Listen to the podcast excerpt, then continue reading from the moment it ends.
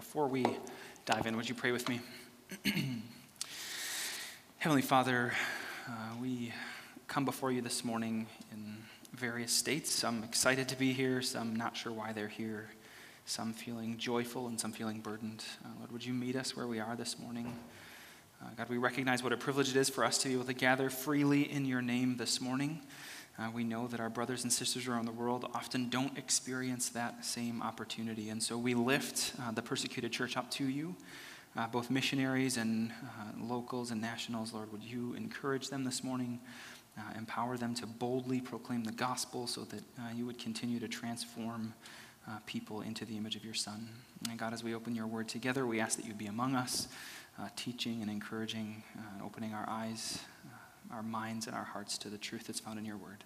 It's in Jesus' precious name we pray. Amen. Well, good morning.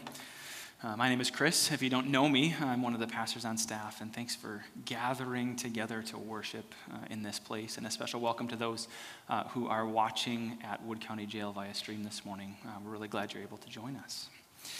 Well, if you were to create like a top five list of the most important Bible characters in uh, all the pages of Scripture, who do you think you'd put on that list?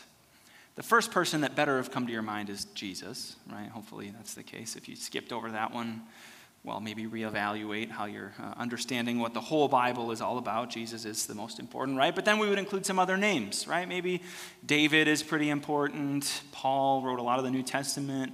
Maybe a, a disciple like, you know, Matthew or Mark or Luke or John or uh, whoever, we'd include some more people, right? Well, in any list of uh, top five that we came up with, we probably would need to include a guy called Abraham. Uh, Abraham is a pretty big deal throughout the Old and the New Testament, and probably one of the top five uh, most important characters in all of the Bible. If you don't know who Abraham is, uh, let me give you a quick rundown. Abraham is a man who first shows up in the book of Genesis, and he's a guy just like anybody else who lives in the Middle East. And God, for whatever reason, his own reasons that we may uh, not know, chose Abraham uh, as the one who would be the father of uh, the nation of Israel and the Jewish and now Christian faith. God just sort of calls him to follow him out of the blue, and Abraham, for whatever reason, in faith, uh, decides to follow him. There are some important stories about Abraham uh, that might ring a bell for you. So, Abraham was involved in um, the Sodom and Gomorrah thing with his uh, nephew Lot. He, uh, was, he famously uh, was called to take his son Isaac all the way up this mountaintop and uh, he takes him up there and he gets him on, you know, the altar that was up there so that he could sacrifice him because that's what God asked him to do. And uh, right as he's about to do that, God says, No, no, no, you don't need to sacrifice your son. I've provided a sacrificial lamb for you. And it's this amazing, beautiful picture of the gospel uh, in the Old Testament as Jesus would later come and be our sacrificial lamb. He shows up in both genealogies in Matthew and Luke of Jesus. So Jesus traces his lineage, his lineage back there, and then he's referenced all over in the New Testament, including in our text in Romans 4 this morning. Uh, it's supposed to rain all afternoon, I think, so I would encourage you check out Abraham later today, uh, verses chapter 12 to 15 in Genesis, uh, or really just start in 12 and keep on reading uh, all about Abraham. He's worth getting to know. Anyway, at the very beginning, um, Abraham is led out of his homeland of Ur into the land that would become Israel. And between Genesis chapter 12 and Genesis chapter 15, we see God make a covenant with Abraham. A covenant is like a promise or a commitment or an agreement. Uh, and he make, God makes that promise with Abraham. And you'll, you'll hear people talk about or you'll read about the, the Abrahamic covenant. And it's a really big deal throughout the whole Bible, and it has some pretty big and far reaching implications. And it might sound overwhelming because, you know, it's, it's jargon, right? The Abrahamic covenant, but it's really super simple. So let's unlock it together. The Abrahamic covenant uh, is basically three things that God promised Abraham in Genesis. He promised him offspring. So Abraham uh, was an older guy, but uh, God promised that he would have offspring. In fact, so many offspring that it would be the same as uh, the stars are in the sky. This is why, if you grew up in the church, uh, you may be familiar with that little ditty, right? Father Abraham had many sons. Many sons had Father Abraham, and I have one of them. I am one of them, and so are you. Da da da da. Remember that song? Well, that's why, because God made this promise to Abraham that he would have offspring. The second promise was land. Uh, God promised to lead Abraham out of his home into the land that would become the nation of Israel. Uh, and finally, he promised him a blessing relationship. So God promised both that he would bless Abraham and walk with him for his whole life, and that through Abraham, God would bless the whole world. That's it. So, those are the three promises. That's the Abrahamic covenant. If you can remember those things offspring, land, blessing, relationship uh, you can have the Abrahamic covenant in a nutshell. And, and if you can understand that the basis of Abraham's faith in God is that he trusted when God promised him those three things, then you're in good shape. That's really good background information for us to have as we approach uh, our text this morning. So please keep that in mind. And if you want, uh, later go read Genesis 12 to 15 with this stuff in mind, and it might help you uh, understand a little more clearly what's going on. Uh, but for now, um, this is the gist of the promise that God made to Abraham that we now call the Abrahamic covenant. Cool? So, with that, we're going to open back to Romans chapter 4 verses 9 to 25. Uh, it's on page 913 in the Worship Center Bible. Um, I'm preaching from the NIV. If you're opening a digital version, uh, it's in the YouVersion notes. You can do that. Or if you have your little journal, uh, that's a great way to follow along. And there's some more information about Abraham in that little journal. So if you didn't bring it today, um, check that out later. So, in the book of Romans, uh, Paul has been talking a ton about justification by faith rather than justification by any kind of works, right? We've heard this over and over and over for the last few weeks. We talked about it in the second half of Romans chapter 3, and then Pastor Glenn talked about it a whole bunch last week, and now it's showing up again here in our text this morning. And so, since it's been hit over and over, and for the sake of time, I'm just going to offer you three reminders from this text about justification as a summary of these first eight verses. And then we'll see four lessons in the text that Ashley read for us uh, that we can learn from a look at Abraham's faith. So, first we have three reminders, but let me just say about these three reminders, even though this is a briefer section, these are super important to understand thoroughly and correctly. Because, in a nutshell, what Paul has been saying for the last chapter and a half is what was recaptured in the Protestant Reformation that according to Scripture alone, you are saved by grace alone, through faith alone, in Christ alone, to the glory of God alone. And if you miss that, if you don't understand that your salvation rests solely on the grace of God and the work of Christ on the cross, and you think that you somehow contribute to it, then all of this is for nothing. And you're walking out your days in futility and you're trying to earn a salvation that can't be earned. So, it's literally a life or death issue. So please hear these reminders again this morning. Reminder number one religious works do not save you. Religious works do not save you. In verses 9 to 12, Paul engages with those who suggest that the Jewish practice of circumcision, that's something that uh, is a little awkward or uncomfortable for us to talk about, right? But uh, in Jewish conversation, it was very uh, normal. Well, he, he's engaging with those who suggest that that practice had something to do with the salvation of Abraham. The practice of circumcision is something that we would call a religious work, right? It's not an exact one to one, but it's sort of like saying that someone is saved by their baptism or saved by taking communion or by church attendance or by doing quiet times or whatever. And those things are all good, right? We should be baptized if we trust in Jesus, and we should take communion and be reminded of the gospel, and we should spend time with God in fellowship through his word. Those things are all good, but none of them bring about salvation. When Abraham was called by God and the nation of Israel and the Jewish faith were born, one of the things to mark the people uh, was that men were, were to be circumcised. And so there were all kinds of debates all these years later about whether circumcision and consequently other religious works played a role in salvation. In verses 9 and 10 address this issue about whether Abraham's faith was credited to him as righteousness in light of his religious works or not. And I, Paul has quite the response, and I like to think of him replying in somewhat of a snarky tone as he uh, writes here in verses 10 to the second half of 11. So look at verse 10 with me. Or through the first half of 11. It says this uh, Under what circumstances was it credited? That is, under what circumstances was Abraham's righteousness granted? Was it after he was circumcised or before? It was not after, but before, and he received circumcision as a sign, a seal of the righteousness that he had by faith while he was still uncircumcised. Guys, Paul says, Abraham was called to follow God, and these promises were made to him before circumcision was even a thing. Therefore, it could not possibly have had anything to do with his salvation. And the same is true for you and I. It is not by our religious works, it's not by our baptism or our communion taking or our daily quiet times or any of that that we are saved. Religious works don't save you, not even an ounce. Reminder two the law does not save you in verses 13 to 15. In these verses, Paul reminds the people that law didn't, the law did not save Abraham either, because their logic goes something like this, right? Abraham was so obedient and he followed God so closely and he listened to him and he did all these things that God told him to do. And so, of, of course, God saved him. And, and therefore, if we want God's favor and if we want to be saved, then we have to do the same thing, right? We have to uphold God's commands in order to be saved.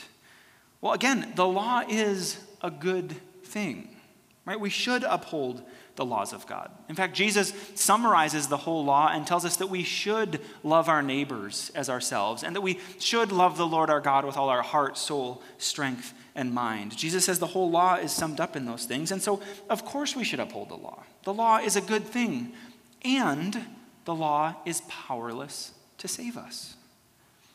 It had nothing to do with Abraham's salvation because, again, you guessed it, the law came way before Abraham or way after Abraham was called to follow God, right? Abraham existed, and then 430 years later, the law came. So, question How could the law have saved Abraham? Answer It could not have. It couldn't have. It didn't exist, right? It could not have, and it did not have anything to do with his salvation. In fact, we read in verses 14 and 15 that if salvation came by the law, then faith means nothing, and the promise of God is worthless and that the whole purpose of the law was to show our need for a righteousness that would be credited to us. What Paul is saying here is this if Abraham earned his faith by the law, which he couldn't have because the law didn't exist when he was called, but let's say it did, then the promise that God made to bless him, that threefold promise, right, to bless him and, and give him offspring and land, that was totally pointless because Abraham could have just upheld the law and earned that stuff himself, anyways. But that's not what happened. Right? That's not what happened. The law came much later. And the purpose of the law was always to be a mercy, to expose sin and drive people to God who would grant them righteousness and salvation. So, if religious works and the law can't save Abraham or us, then how does one gain the righteousness of God? Well, you'll be very familiar with this answer by now. But the third reminder is this you are saved by grace through faith. Therefore, verse 16 says, Therefore, since religious works and the law can't save a person, the promise of salvation comes by faith, so that it may be grace and may be given to all Abraham's offspring, both Jews and Gentiles, meaning we get to be included in this promise. God called Abraham to himself, and it was totally unwarranted. It wasn't because of anything that Abraham had done. He granted him the promise of offspring land and this blessing relationship simply by God's good grace. Right? There was nothing special about Abraham prior to his calling, to, to God calling him. He was a man who likely worshiped a moon god. That was what they worshiped in his area before Yahweh called him to himself. But then that's what our God is like, isn't it? That's what he's all about. He's about calling idolaters and rebels and wayward, hopeless people to himself for no reason that they bring to the table. It's simply by his grace that he calls people, and it brings glory to his name. Hear this you are not saved by your works or your keeping of the law. You do not bring one measure of favor from God upon yourself by your good works. You are saved out of darkness and spiritual death solely by the grace of God. And all you have to do is come to Him empty handed and confess Him as Lord with the expectation that He'll save you. And He does. He does. He loves to. He loves to save people. He doesn't cringe at your brokenness or your rebellion. He just says, Come, I'll rescue you. Come in your brokenness, and I'll put you back together. Come in your mess of a life, and I'll clean you up. Come in your sense of feeling like you don't have any purpose, and I will give you purpose. I will satisfy the longings of your soul. I will fill you with my spirit, and your life will never be the same. So, that in mind, understanding that God called Abraham to himself as an act of grace, and that God calls you to himself as an act of grace, what can we learn from Abraham's faith that would help us as we walk out our lives, striving to live out our faith really well? Well, at least four lessons come to the surface as we look at Abraham. So let's work back through verses 18 to 25. Lesson number one Abraham believed when circumstances seemed hopeless. Look at verse 18 with me. It says, Against all hope, Abraham in hope believed, and so became the father of many nations, just as it had been said to him, So shall your offspring be. Think back to that story of Abraham with me. Abraham was advanced in years, right? And this guy, this God who he had never met, appears to him out of the blue. And, and this God suddenly calls him out of his homeland, away from his family, into this land that was filled with people. And he promises him the land, right? But, but there's people there. And so Abraham's got to be thinking, well, how's this going to work? Because I don't know you, God, and you, and you say you're going to give me this. And, and you also say that I'm going to have an heir and that they're gonna, my children and their children are going to be like the stars in the sky. And, and that's going to be with my wife Sarah, but she's also very old. And, and then he promised that he would have a relationship with Abraham, not just to bless him, but the whole world through him. And, and that's a lot, right? And of course, it's easy for us to look back on uh, history and say, well, yeah, but God would do those things. And so we think, well, yeah, I would, we, we, could prom- we could be faithful and we could place our faith and trust in God because, yeah, we'd do what Abraham did.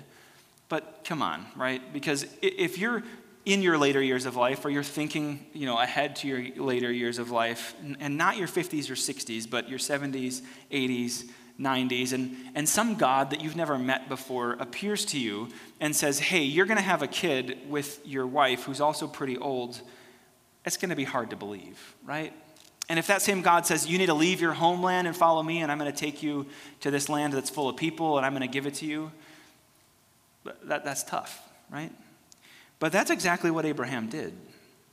He believed God when those circumstances looked hopeless. Hopelessness plagues people today, right?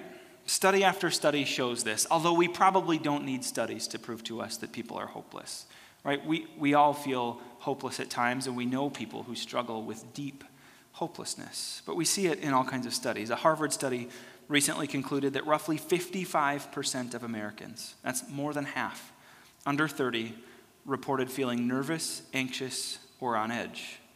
And 47% reported feeling down, depressed, or hopeless at least several days in the last two weeks.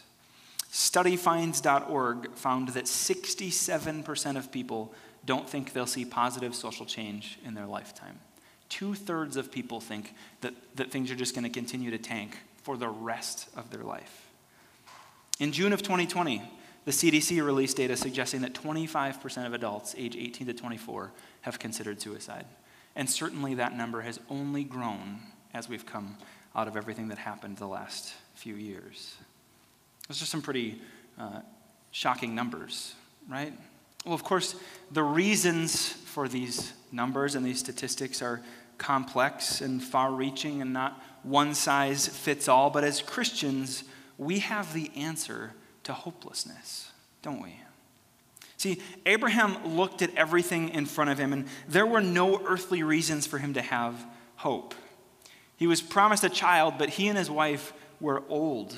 He was promised this land, but it was occupied, and he, he just had his family that he was called out with. He had no history with this God, no way to look back and say, yeah, well, God has proven himself over and over and over, so I'll trust him. He, he just called him. Abraham could have looked at his situation in life and at what was going on in front of him after following this new God and said, man, this is hopeless.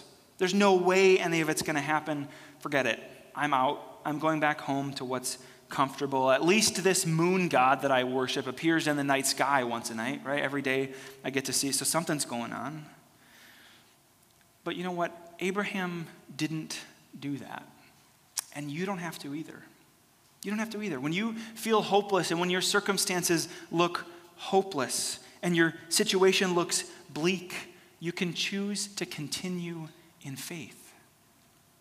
You can decide to keep walking with Jesus. You can ignore the circumstances of your life that are pulling you in all sorts of directions and tossing you here and there.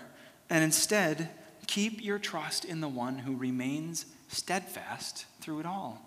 He's unchanging, He's always there, and He's always steady.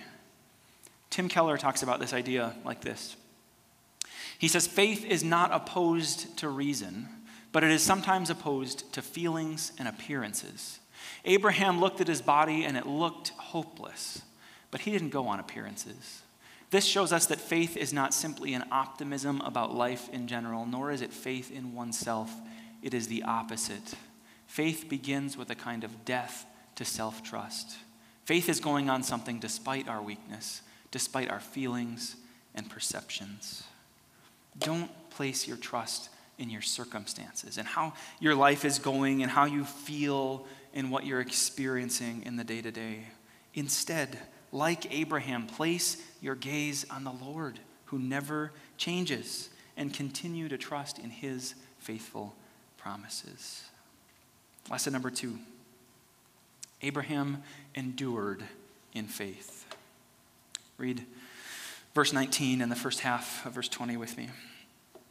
It says, without weakening in his faith, he faced the fact that his body was as good as dead since he was about 100 years old, and that Sarah's womb was also dead. Yet he did not waver through unbelief regarding the promise of God, but was strengthened in his faith. From the time God called Abraham uh, and told him that he would be a blessing to all nations in Genesis 12 until his son was born, so from the time that he gave that promise that he would have a son until the time that he had a son in Genesis chapter 21 was 25 years. 25 years, not you know 9 months or 10 months or 2 years or whatever, 25 years. That's a long time right? Even if people lived longer back then in the Old Testament, 25 years is 25 years. That's a long time. And so to wait on God to deliver his promise as year after year passed, as Abraham watched himself age and he watched his wife age and become more and more barren, it was a big deal. But Paul says that Abraham did not waver in his faith and instead was strengthened in it. Right, Abraham waited on God and he continued to trust him during this time period. He endured in faith. It's so antithetical to our uh, instant gratification culture, isn't it? To endure in faith and to wait on God. And, and we take that instant gratification and we, uh, whether we like it or not, we translate it into our faith. We apply it. We, we, we get a diagnosis that's not good and we say, God, take this away. And then God doesn't do that uh, by next year or two years, and we walk with this sickness or disease for year after year. We have this pain that won't go away. We have this relationship that's damaged. We have, we have things that go on in our lives, and, and we ask God to take them away. And when He doesn't do it by like next Thursday, then we assume that He's withdrawn and He doesn't care. Right? We think God's not here. But that's not how God works at all, right? When we look back on Abraham and on so many other biblical characters, we see this aspect of God walking with his people through long periods of waiting, through suffering, through God's delay as they wait on his timing, through the impatience of people. And he's always got a plan, and he always comes through. And Abraham's patient faith, his enduring faith, is one that's worth emulating. Does that mean that Abraham um, was perfect in his faith as he endured? Well, of course not. Of course, Abraham wasn't perfect, right? His not wavering doesn't mean that he never doubted or failed or deliberately disobeyed, right? He was as sinful as the next guy. And in fact, as time went on, he even took matters into his own hands and he tried to make good on God's promise with his uh, servant woman, Hagar, instead. He had a child with her instead of his wife, Sarah. And not wavering in faith doesn't mean that sin is no longer present. Of course it is. Right? Until we're fully sanctified in heaven, in the presence of God, we will sin. And that means that our faith comes with its fair share of shortfalls. What's amazing, though, is that in spite of these shortfalls, God did not withdraw from Abraham. Right? He didn't pull away or cancel the promise or say, Abraham, you messed up too bad. I'm done. I'm not going to hold up my end of the bargain. And for a man who forced his servant woman to have his child, but by all accounts, Abraham assaulted this woman and said, You're having my child. It's, it's terrible.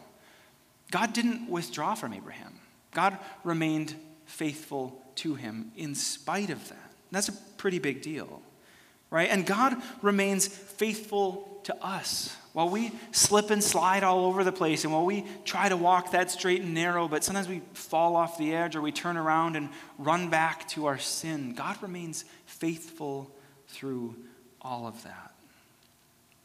Through it all, God remained faithful and delivered on his promises to Abraham, and he will do the same thing as you endure in faith with him. Lesson number three Abraham gave glory to God with his faith. Let's look at the second half of 20 through 21. It says, But he was strengthened in his faith and gave glory to God, being fully persuaded that God had power to do what he had promised. God was glorified in Abraham's faith. Do you remember what Paul said in chapter 21, uh, in, or sorry, in chapter 1, verses 21 through 23? He said that for although they, that's just people, knew God, they neither glorified him as God nor gave thanks to him. But their thinking became futile and their foolish hearts were darkened. Although they claimed to be wise, they became fools and exchanged the glory of the immortal God for images made to look like mortal human being and birds and animals and reptiles. People, earlier in chapter 1, knowing God, exchanged his glory for idols, for lesser created things. And God is not glorified in that. But now, here we see that Abraham's enduring faith leads to God receiving his due glory. See, when we rely on and trust in God to deliver on his promises, he is glorified. Well, why does it matter why does it matter that God is glorified in our actions? Like, who, who really cares, right? Well, the Westminster Catechism, uh, which is a great resource, it's a series of questions and answers to uh, instill biblical truth. It's, it's a, great, a great thing. Some of you may be familiar with it. Well, it opens with this question it says, What is the chief end of man? In other words, what's, what's our purpose? Why are we here? What's, what's the point of life? And it answers that question by saying this Man's chief end is to glor- glorify God and enjoy Him forever. Man's chief end is to glorify God and enjoy Him forever, based on 1 Corinthians 10:31. So whether you eat or drink or whatever you do, do it all. Live your whole life for the glory of God. Why does it matter that God is glorified when we, like Abraham, endure in faith? Well, because our chief end, our primary purpose, the reason that we exist, is to bring glory to God in all that we do. This is maybe one of the biggest areas that the Bible rubs up against American culture right now. Right? We hear phrases like you do you and express yourself and, and make a name for yourself and leave your mark and, and remember the name, right? And things like that pull us in. And, and there's something really appealing about that because we want to be seen and heard and known and remembered. And, and in some ways, that's okay, right? We want to live a life that really matters um, and, and, and leave an impact. But we have a tendency to rob God of his glory when we try and make much of ourselves. In fact, John chapter 3 verse 30 says that he must become greater and I must become less.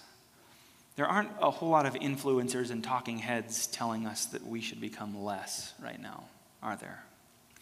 But if our purpose is to bring God glory in all that we do, then a major way that we can do that is by enduring in our faith, even when our circumstances look shaky, and even and especially when it means dying to ourselves and elevating and trusting in the promises of the Lord. So give glory to God by your faith in Him.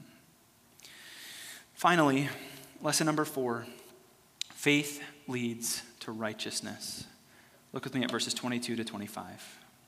It says, This is why it was credited to him as righteousness. The words it was credited to him were written not for him alone, but also for us, to whom God will credit righteousness. For us who believe in him who raised Jesus our Lord from the dead. He, that is Jesus, was delivered over to death for our sins and was raised to life for our justification.